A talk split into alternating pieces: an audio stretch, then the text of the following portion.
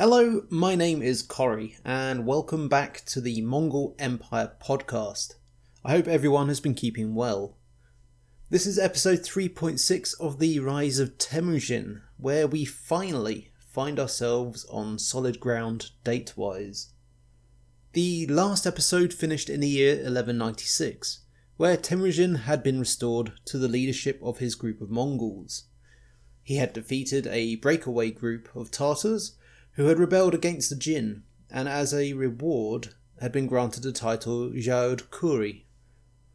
Toghrul also found himself restored to the leadership of the Kereyid, and the recipient of the title Ong Khan, meaning king.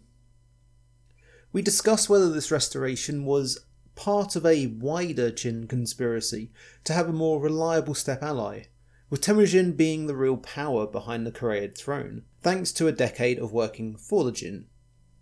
If you want to hear more about this, you can either listen to episode three point five again, or head over to mongol empire podcast dot com for a transcript of the section. But I want to begin today's episode by revisiting this idea, to look in more detail as to why the Jin would want to ally the Kereyid. As always, one of the limiting factors of this study is the number of sources and analysis available to non-Chinese readers. Western studies are fairly limited in their scope, and predominantly focus on the economic or political choices being made during the period, which means that we really lack things such as biographies of influential people. So once more it is a case of needing to glean information out of secondary sources. The emperor, crowned in eleven eighty-nine, was Zhangzong, and his reign seems to have been fairly neglected by scholars. The general consensus seems to be that he was a competent leader, but suffers from comparisons to the previous emperor, his grandfather Shizong, whose reign is considered to be the Jin Golden Age. To be fair to Zhangzong, the eleven nineties was an era of unprecedented natural disaster in northern China, and the first half of his reign was spent trying to mitigate it. There were at least twenty-five disasters recorded by the Jinshi between eleven ninety and eleven ninety-six. This included torrential rain which damaged crops, drought, famine, plagues of locusts, two earthquakes, and several major floods, including a major course change for the Huanghe, or the Yellow River. All of these events required aid to be administered by the state, which usually came in the form of tax relief and grain. In addition to these natural disasters, there was an increase in the number of raids being carried out on the northern frontier by the Mongol, Tatar, Ungurad and Saljuk tribes. After a number of victories against these tribes, the Military Affairs Commissioner Wanyan Xiang recommended the construction of a moat and rampart system in Inner Mongolia, which would deter future incursions. Previous plans had been rejected due to the cost and impact on local inhabitants.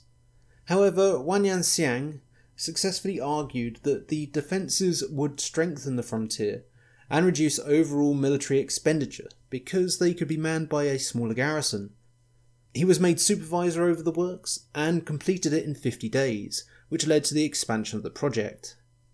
Whilst the Jin may have felt more secure behind these walls, in practice they had limited effect on the marauding tribes, and the financial strains on the administration caused by ongoing disasters likely meant that it was necessary to find alternative ways to weaken the nomads. Although primarily based on the frontier, Wanyan Xiang appears to have been a highly influential figure in the Jin court, which gave him a comparatively broad mandate to work with. His primary concern must have been the Tatar tribe. Despite their disunity, they were a serious threat to the Jin, and proven themselves to be an unreliable ally. Fortunately, the rebellious action taken by the group that were defeated by Temujin gave Wanyan Xiang the opportunity to explore other options. The change in policy to support the Kereyid would have had to have been approved by the emperor, but by offering Toghrul and Temujin titles, he ensured that there was a degree of loyalty from the pair, and it was probably backed by financial support. It seems unlikely, though, that the Jin cared whether the Khureid were successfully restored to power. Instead, it was probably hoped that the pair would first of all be a distracting influence on the Tatar, and secondly, that the inevitable intertribal conflict would weaken all of the tribes in the region. In the meantime, the Jin could focus on national recovery. And it seems that the change in policy was initially successful. Temujin and Toghrul's return to Mongolia coincides with a period of increasingly destructive intertribal warfare. So eleven ninety-six was the first of many busy years for Temujin. In addition to defeating the Tatar and asserting his dominance over some of the Borjigin family, he also set about restoring Toghrul to power. If you remember a couple of episodes back, Toghrul, or Ong Khan as we shall also now refer to him, had been reduced to poverty after an alliance between his brother Erke Qara and the Naiman had successfully pushed him off the steppe. His restoration was undoubtedly one of the key conditions of receiving the support of the Jin.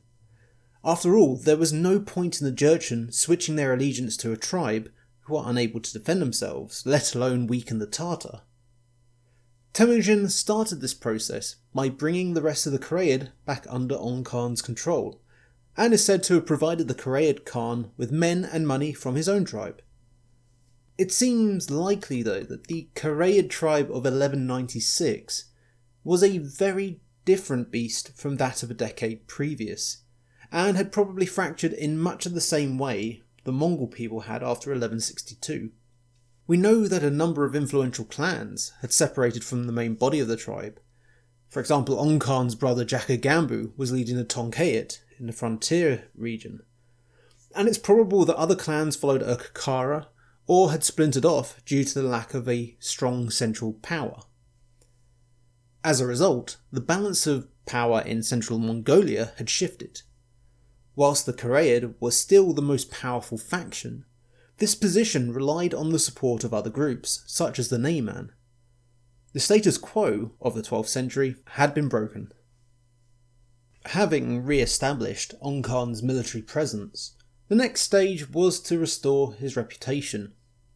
In eleven ninety-seven, the pair launched an attack on the Merkit tribe, defeating their leader Toqto'a Beki. Instead of sharing the spoils as it might have been expected, Temujin gave everything to Ong Khan, ensuring that he could reward his new followers. At this point, I think it's safe to say that Temujin was happy to play the long game. With Jaqa Gambu not wanting to be Khan, Temujin was positioning himself as the successor to Ong Khan, and Toghrul was getting on a bit, so it made sense for Temujin to strengthen the Khureid as much as possible. But despite his age, Ong Khan wasn't ready to be anyone's puppet. He may have been submissive and reserved when reduced to nothing, but now, with a title and a taste of power, he quickly tried to throw off the shackles of control imposed by Temujin. In eleven ninety-eight, he launched an unplanned attack on the Merkit, reinforcing the defeat inflicted upon them the previous year. But instead of being satisfied with the plunder, he pushed on, chasing them to the lowlands of Barguzan, not far from Lake Baikal. There, Ong Khan captured and killed the eldest son of Toqto'a Beki, and took two other sons and two daughters prisoner. He offered nothing to his ally. This may not have been as big a problem as it first seems. Both Temujin and Toghrul had long-standing grievances with the Merkit, Ong Khan since his capture by them as a seven-year-old. The joint attack in eleven ninety-seven was really more of a raid, with the main aim to obtain the wealth that would empower Ong Khan, and the Khureid Khan only played a minor role in the operation. He could quite easily justify the attack the following year as legitimate retribution for the insults he suffered as a child. It just had the added bonus of swelling the numbers of his Khureid as he incorporated the captured Merkit tribesmen. I must state at this point that I am following the chronology presented by Rashid al-Din rather than the vague one provided by the Secret History. The events we are about to cover occur in both sources, but in the Secret History they occur after Temujin defeats the coalition of twelve oh one. In eleven ninety-nine, the pair went to war against the Naiman, most likely to reclaim more of the Kereyid tribe, but also in retribution for their role in evicting Toghrul from the steppe. Much like the Kereyid, the Naiman had recently undergone a transformation of their own. The man who had deposed Toghrul was a leader named Inanch Khan. He is described by Rashid al-Din as a mighty ruler who held a place of great importance among the Uyghur and many tribes. As a bit of an afterthought, he goes on to say that Inanch Khan was born of a tree, but whether that means he was strong and stable or just a slow grower, who knows. But much like the Kereyid Khan, he ruled over a united and powerful Naiman tribe. When he died, probably not long after Toghrul's expulsion, the tribe was divided between his two sons, Taiyang and Buyaruk, and they did not get along. Rashid al-Din states that their animosity stemmed from a disagreement over who received a concubine loved by their father, and the rift led to officers and clans picking sides and then open warfare. The brothers' refusal to cooperate or support each other at all would effectively enable Temujin to pick the Naiman apart piece by piece.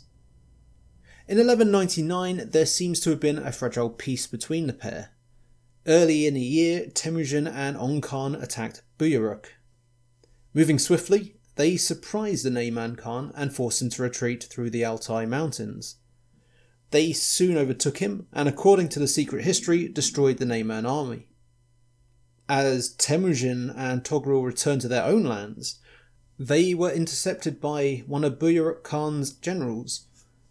As it was getting dark, it was agreed that the fight would take place the following day, so all three armies settled down to camp.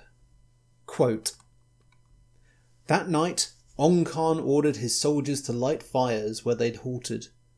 Then he moved out his army up the Kara Segul under the cover of darkness. Jamukha rode off with Ong Khan that night, and Jamukha said to Ong Khan as they rode, 'Myander, Temujin, must secretly be sending messages to the Naiman. He's no longer behind us. My Khan, my Khan, I am the sparrow who's always with you, and a Temujin is the lark who flies south when it's cold, and north when it's warm. He's deserted you to join the Naiman. He stayed behind to become a subject of the Naiman Khan.'" End quote. This quote from the Secret History is slightly at odds with Rashid al-Din, who merely states that Ong Khan lit the fires and abandoned Temujin. There is no mention of Jamukha, and this really is the point that we see the Secret History's Jamukha morph from the human rival of Temujin into a demon-like figure who plagues and corrupts everyone he comes in contact with. In this instance, it seems highly unlikely that Jamukha had returned to be a vassal of Toghrul. If Temujin was really in control of the Kereyid, then there is no way that Jamukha would have willingly submitted to him, especially after the way the former Ander had ruptured. Instead, the reintroduction of Jamukha into the narrative seems like a literary device designed to maintain the reputation of Ong Khan, when the reality was that Toghrul had decided that he no longer needed to work with Temujin and abandoned his ally using deception. Toghrul, though, had grossly overestimated his position. His strength and the position of the Kereyid had waned significantly, so much so that when the Naiman were given a choice to fight either Ong Khan or Temujin, they went after the Kereyid and easily defeated Toghrul, captured a brother, and took away a large number of his people and possessions. The Kereyid Khan returned to Temujin, begging and pleading with him once again to restore everything. Quote, "The Naiman have taken my people away, my wives and my sons. I ask that my son send me his four greatest heroes. Let them save my people for me." End quote. Despite the betrayal, Temujin responded to the request positively. After all, it was still in his interest to support and restore the Khureid. He assembled his army and sent Borgachu, Mukali, Boragul and Chilagan to fight on behalf of Ong Khan. These four heroes came across and defeated the Naiman just as it was about to capture Toghrul's son, Sengum. Ong Khan was once more restored to power. The defeat of Buyaruk Khan's Naiman provided exactly the outcome that Jin foreign policy was looking for. The Temujin-Ong Khan alliance had helped to weaken or break up three of the five big Mongolian tribes. The Tatar were disunited. The Merkit had suffered two heavy defeats in two years. And now the Naiman, already weakened by internal factions, had had half of the tribe smashed in battle. If we add in the fact that the Mongol and Kereyid tribes were probably still largely fragmented, then it seems likely that the pressure on the northern frontier had been alleviated. And things were about to get even better for the Jin. In response to the growing threat posed by Temujin, a coalition of tribes formed against him. As far as Wanyan Xiang and the Jurchen were concerned, this was exactly the result they had hoped for when they moved their support from the Tatar to Temujin and Toghrul. The step was self-policing, allowing the Jurchen to focus on internal issues. The impending police action against Temujin involved different groups depending on which source you read. Rashid al-Din states that the Ikiris, Korolus, Durban, Tatar, Katakin and Seljuk tribes came together, whereas the Secret History points the finger at the Durban, Naiman, Oirat, Merkit and Taichigud. The leader of this coalition is unanimously agreed on. It was, of course, Jamukha, and he had been elected as the Gurkhan. Once more, it seems that Rashid al-Din's account is the more likely combination of tribes. The groups he names were Mongol clans rather than tribes, and the Durban, Katakin and Seljuk had an alliance with the Tatar, which drew them in. Of the tribes mentioned by the Secret History, it seems likely that the Taichigud were with Jamukha. After all, they had taken refuge with the Jadaran prior to the battle at Dalan Balzut. Otherwise, it seems unlikely that either the Naiman or Merkit would have been in a position to fight again, and the relative strength of both tribes means that I can't imagine either submitting to an independent Gurkhan. The only question remains over the presence of the Oirad. According to Rashid al-Din, the Oirad or Oirat had started off opposing Temujin but ended up submitting willingly to him, and there were marriages between the families of the Oirad leader and Temujin's family. The vagueness of this statement, though, and the honours that were later conferred on the tribe, may indicate that this coalition was perhaps one of the few times that they opposed the Mongol leader. So it's entirely possible that the Oirad were here. Ultimately, though, this coalition was not the step-encompassing alliance put forward by the Secret History, but rather the attempt by one powerful Mongol leader to curtail the strength of a rival who shared the ambition of uniting the Mongol people. So in twelve oh one, Jamukha and Temujin faced off for the first time as Khans. Once more forewarned, Temujin was able to mobilise the Khureid to support him. Ong Khan joined up with his ally, and the pair moved to attack the coalition. As they travelled down the Kerluran River, Temujin sent out a vanguard led by Ultan, Kuchar and Daratai, supported by Jaqa Gambu and Ong Khan's son Sengum. Sentries were placed on the high ground in the area to watch for Jamukha's army. When it was sighted, the leaders of the two armies met up to assess each other's strength. The questioning took so long that it started to get dark, so it was agreed that battle would take place the following day. At dawn, the armies were drawn up, with Jamukha's army supported by two powerful shamans. Quote, "The great shamans began to conjure a storm of darkness. They began to raise winds and darkness in order to blind us. When suddenly the storm turned. Instead of striking our army, Their storm blinded their own men. Their soldiers fell into ravines on the mountainside. Unable to see, crying, "Heaven's turned against us!"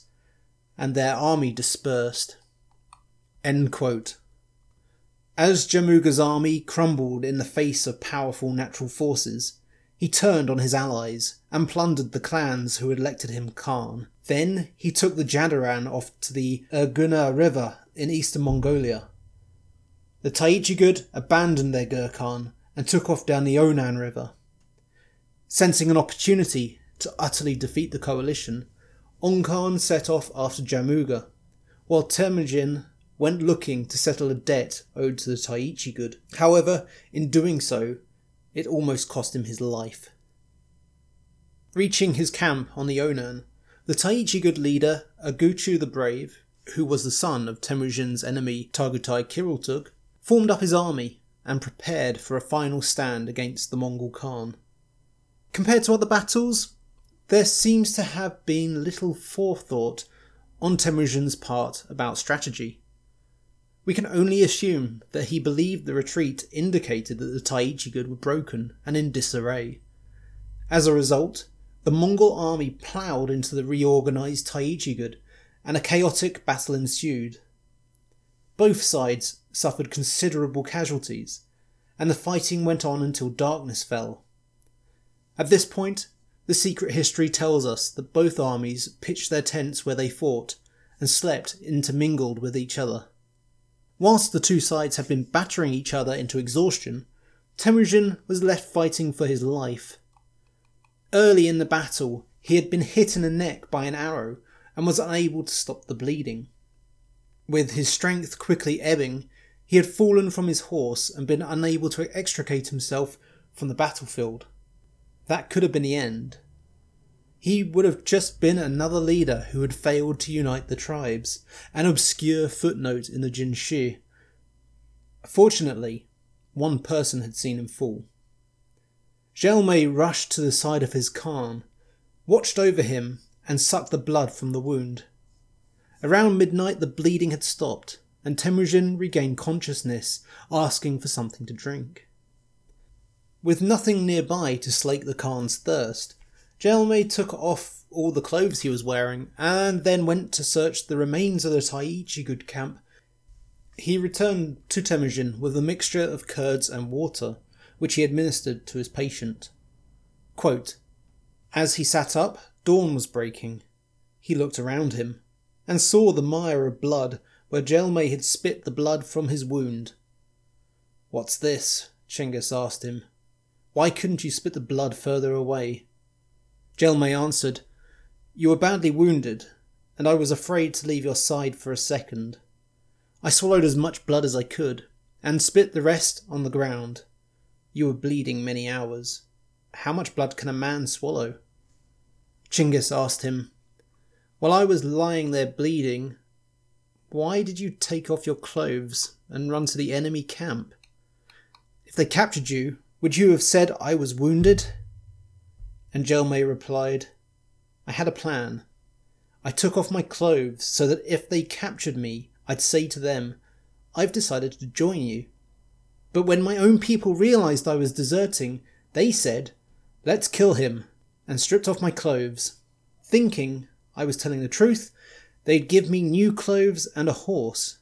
As soon as I got the horse, I'd surprise them by riding right back. So because I knew I had to find something to quench your thirst, in the blink of an eye, I went off and came back to you.'" End quote. Jelme's actions and loyalty greatly moved the Khan. Temujin recalled Jelme's support when the family had been attacked by the Merkit decades previously, and then made a vow to generously reward him for saving his life on three occasions. As the light across the battlefield increased, the Mongols could see that they had won the battle. The Taichigud had fled during the night, leaving the injured and the families of those who wanted to join Temujin. That evening, a proper camp was organised, and the following day, Temujin received the offers of service from those who had defected from the Taichigud. This included Sorkan Shira, the man who had freed Temujin from captivity as a teenager. When asked why he had taken so long to join the Mongol Khan, Sorkan Shira provided a well-reasoned response. Quote, I often thought about the situation I was in, and said to myself, don't be too quick. If I go off to join Temujin, the Taichigud will kill all my family, make them blow away like the ashes of an abandoned fire.